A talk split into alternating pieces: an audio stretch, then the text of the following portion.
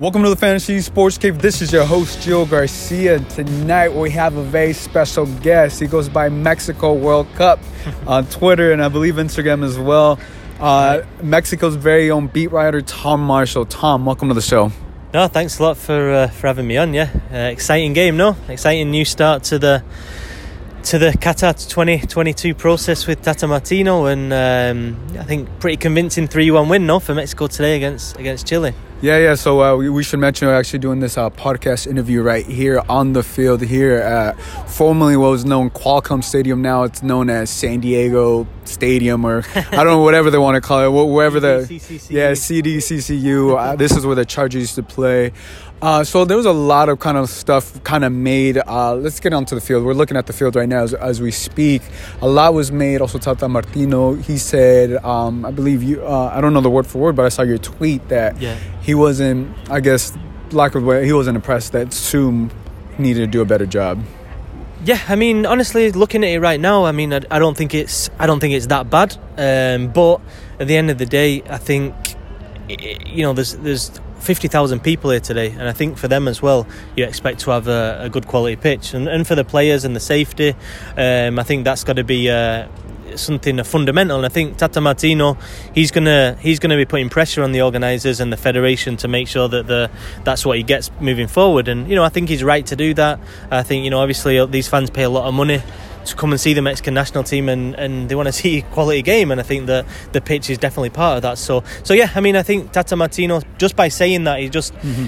he's just so he's just got this authoritative nature about him and I think he was laying down the law there I mean he's not he doesn't get angry he doesn't mm-hmm. exaggerate he just says look the pitch is bad it's not what I want to see. Yeah. Move on, and and we need this to be improved moving forward. And yeah, even me, kind of just obviously us just kind of like doesn't look bad up close, but it's about appearance, right? You're talking about the Mexican national team. You're trying to do, like you said, he's setting the tone because there's a different level of expectations now, and he's setting the tone from the start. Like, hey, if we're gonna come play on the mm. pitch, I want it to be great, and I like you said, I, I like that. He's setting the tone. This needs to be top level stuff because we're the Mexican national team. This the field from everything needs to be a one from top to yeah. bottom. Yeah, and I think it extends to the players as well. I mean, we saw Tecatito Corona, mm-hmm. yep. who um, who hadn't who just who hadn't come into camp.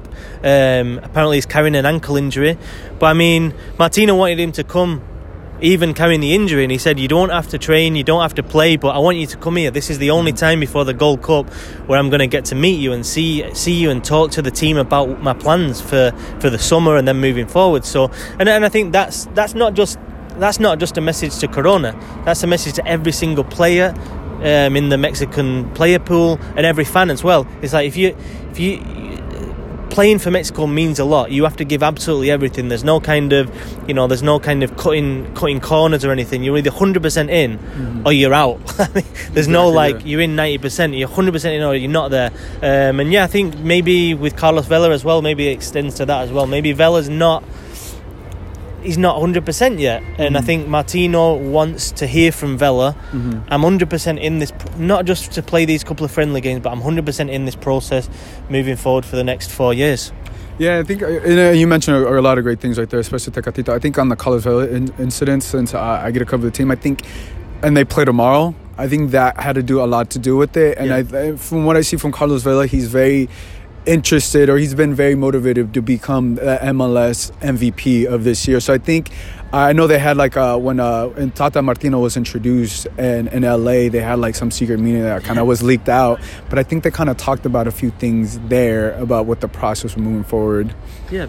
No, yeah, hundred percent. And I mean, I think one of the other things that stuck out tonight was, you know, it was you look at the team on paper and you had Pizarro on one wing, mm-hmm. Lozano on the other, mm-hmm. Raul Jimenez who's obviously banging in the goals in England at the minute. Mm-hmm. But then you know, with eight minutes left, you have Diego Lainez coming on, and you think, wow, you know, you know, a player that talent, and then you're like, wait up, but Tecatito's also playing very well. You know, he's he's, he's about to uh, play, uh, what, you know, UEFA Champions League what quarter final is it? Quarter final stage. Um, you know, ne- in the next couple of weeks. I mean, this is the top level of the world football. You know, yeah. and Tecatito involved in that, and he's playing well, and he's established now in the starting eleven. Just signed a new contract, and then you got Vela, who's arguably the best player right now in MLS, yeah. or if not the best, then you know he's definitely top five. So, uh, and nobody doubts Carlos Vela's ability. No, no reasonable person. Mm-hmm. I mean, you can you can maybe say stuff about has he achieved his potential and stuff like that, and I think that's fair. But in terms of raw talent and just, I, I, I just think Vela is absolutely brilliant. But yeah. throw those two players into the mix, and I think you know, Tata Martino was saying there at the end that um, you know Lucion, like he, there's, it's exciting. Mm-hmm. Like he's he's excited. I mean, there's and, a lot and, of talent. You know, he, he, has a lot of pieces to work with. If, if you're the coach of that, yeah. of, and you've got those options on the bench, and hopefully Tecatito and Vela are involved this summer, then you would be excited. Yeah, because those those were so Tecatito, uh, Vela, and like Pizarro and Lozano, they're kind of like you can kind of switch those players. Like you can switch those players one for one, right? You can kind of substitute, and they can kind of go in there and play the same position position. Same position, but I think they bring different attributes exactly. as well. Yep. I mean, you know, Vela at this stage of his career he can still beat a player, mm-hmm. but obviously he's nowhere near as direct as someone like Lozano. And I think Pizarro is the mm-hmm. similar. He's more kind of cut inside, trickery, play a through ball.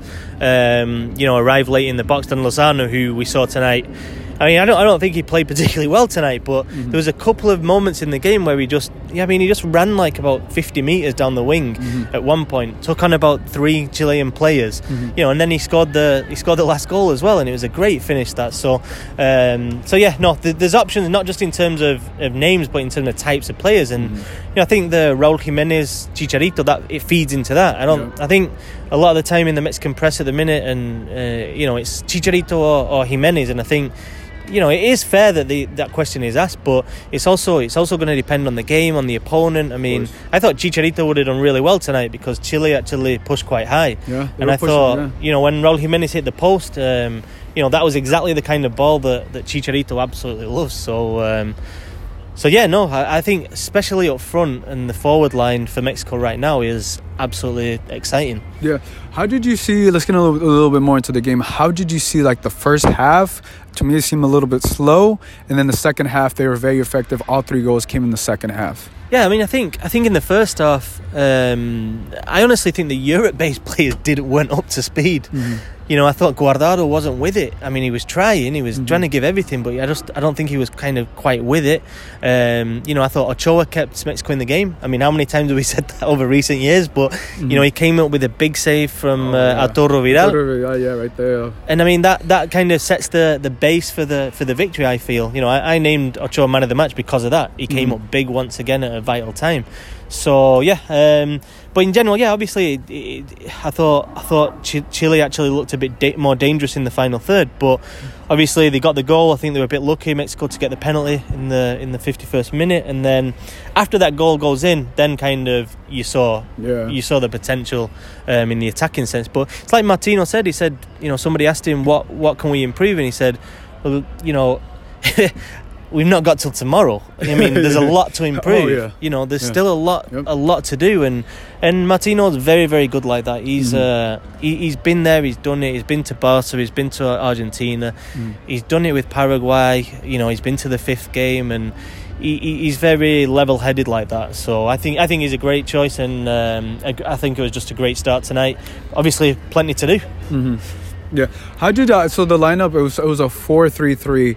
Uh, how what was your thoughts on the on the lineup, like the, the formation of the lineup? No, I think it's four three three suits the Mexican player. I think that uh, Mexico's strengths are out wide, and mm-hmm. particularly in the attacking midfield spots. Um, you know, obviously, I think the Guardado Herrera link yep. when when Herrera is actually back. I mean, that's that's going to dominate teams in Concacaf. Mm-hmm. Um, I think then you have to find a, a, kind of holding midfielder. Edson Alvarez, I thought, did really well tonight. I think he could be the player. Mm-hmm. I think I've been really impressed with him with Club America. Um, and yeah, and then then in the defence, you know, I think the fullbacks is, is still an area where you're not 100% sure who it's going to be. Is Chaka Rodriguez the right back? Mm-hmm. Is Gallardo good enough defensively against top teams to be a left back? You know, if the World Cup's anything to go by, then he might be. But I still think there's a question mark there. So um, I'd say I'd say the issues are more defensive for the Mexican national team right mm-hmm. now than than kind of going forward. I agree on that. And uh, one thing I, list, I want to hit on a little bit more on the defense. Do you, in your opinion, do you think it's better for them to have four in the back or five? I think I think it's going to depend who they play. Um, fair, yeah, you know, I think I think Tata Martino comes from very much from like the Bielsa tradition, um, and and basically, if if a team plays with two strikers, then in general you'll play with three centre backs. Mm-hmm. So you cover, so you've always got a man spare. Um, and so I, I, think it's going to be an option. I mean, I think Martino said in the press conference ahead of the game that you know he's going to maintain a four-three-three, and the player he needs the players to learn the system and and not just learn the system because they've played it before, but um, how he wants them to play it, and then from there. Um, then he can experiment, and I think the experiment will be exactly what we saw tonight. But Edson Alvarez dropping back into the back line to make a back back five, basically. Mm-hmm. And obviously, you've got players like Chaka, Layun, Jesus Gallardo who can who can push up and, and can play as wingers. I mean, yeah. they've played as wingers before. Yeah, uh, so obviously looking forward, they play Tuesday in Santa Clara. They play against Paraguay. What would you like to see from the team in that game? Um, just an, I think it's an extension of that. I mean, I think Paraguay. Um, you don't like to stereotype, but I think the. I mean, Paraguayan teams are always good in the air. Mm-hmm. I think that's going to be a, another element to to see how Martino's team deals with that because Juan Carlos Osorio, the previous no. manager, was very, very. He put a lot of emphasis in that, and he was actually successful in you know in stopping teams dominating Mexico in the air most of the time, anyways. Uh, apart from against Sweden in the World Cup. Oh, yeah. But um, but yeah, I think an extension of that, I'd love to see more from Diego Lainez. I think mm. you know, I just just one of those players that uh, the type of player if as a fan you you'd pay to see. You yeah. know, um, I'd like to see Chicharito get some minutes as well um, because I think I do think Chicharito. I don't know. I don't. I, I feel like he's not. I don't know. For, for all that he's achieved in England and, and in Europe and with the national team, I still don't feel he's kind of given enough respect from mm. the from the Mexican media and and some fans because I don't think it's most Mexico fans. And do uh, oh, so that's I mean that's a great point to hit on. Do you think that's more because of he was more kind of like in Spanish you said like lo inflaron, right? Like was it more because you think they they just expected so much more of him and the expectation was so high that people didn't think like oh Chicharito never reached to the highest points that we thought, but you just said like he you don't think he, he gets as much as respect.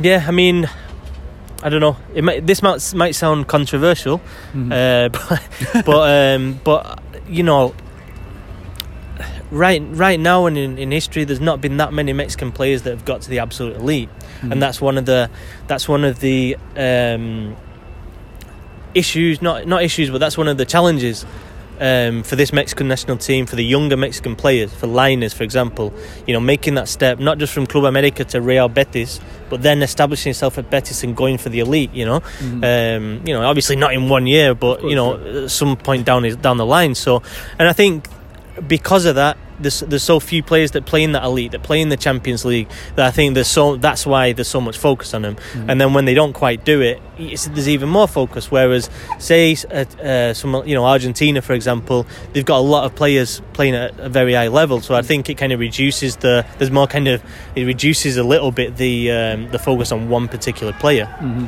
And uh, that's I know you mentioned earlier Raul Jimenez. He's definitely kind of out there with the Wolves. What what have you seen from him? No, Raul Jimenez is just in the absolute form in his life. It's great to see.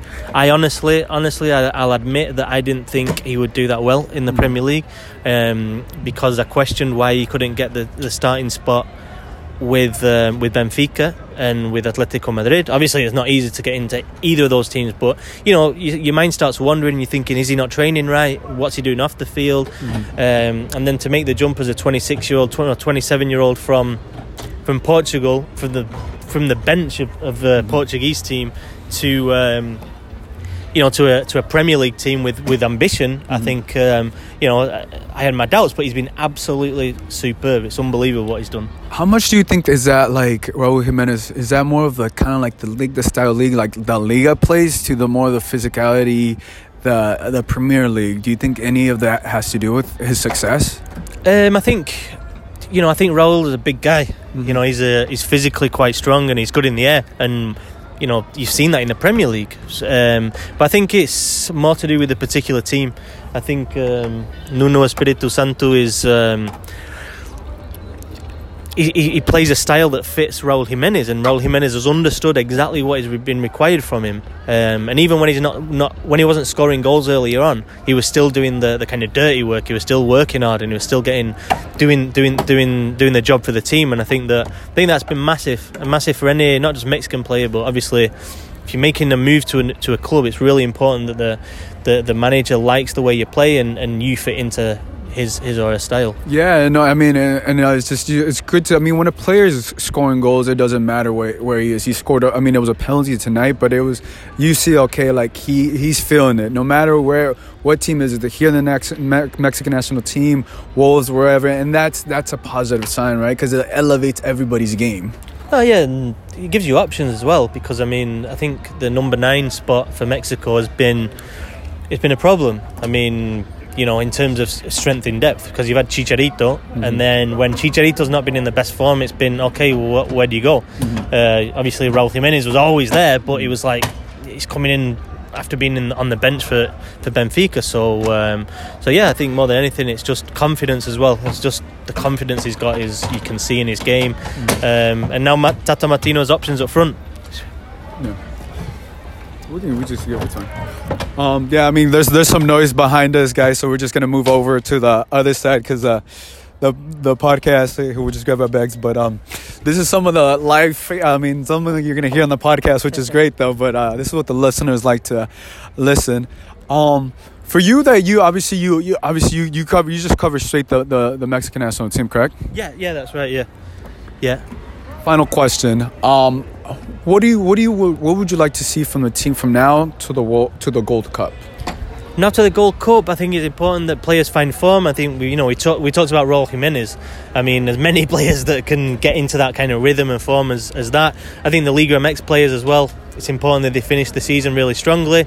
Um, yeah, I'd love to see Lainez. Lainez, there's a debate on whether he's going to go to the Under 20 World Cup or the Gold Cup. So mm. I'd prefer to see him at the Gold Cup. But only if he's going to get minutes. So, um, so yeah, basically the players playing, getting, get, you know, being coming into the tournament with confidence and. Um, and yeah, hopefully, hopefully they're in a spot where they can they can win the tournament because at the end of the day, Mexico hasn't won a trophy since 2015. So, um, I mean, it's not a long time, but when you play in the CONCACAF region and you're Mexico, yeah. mm, you want to be winning trophies. Exactly. Uh, Tom, let the people know where they can follow you. What, what are your social media plugs? Um, at Mexico World Cup on Twitter and Instagram. So yeah, give us a follow there and uh, let me know what you thought of the podcast. Yeah, guys, that is the very own Tom Marshall for ESPN FC, covers the Mexican national team. Uh, appreciate you being on, Tom. Course, this is Gio Garcia. You can follow me at Gio Garcia LA. Uh, make sure to give this a podcast a five star rating wherever you listen to. You can listen to this on Spotify, Apple Podcasts, Stitcher, wherever you get your music. Give us a five star rating. For Tom, this is Gio. We'll catch you guys next time. Peace.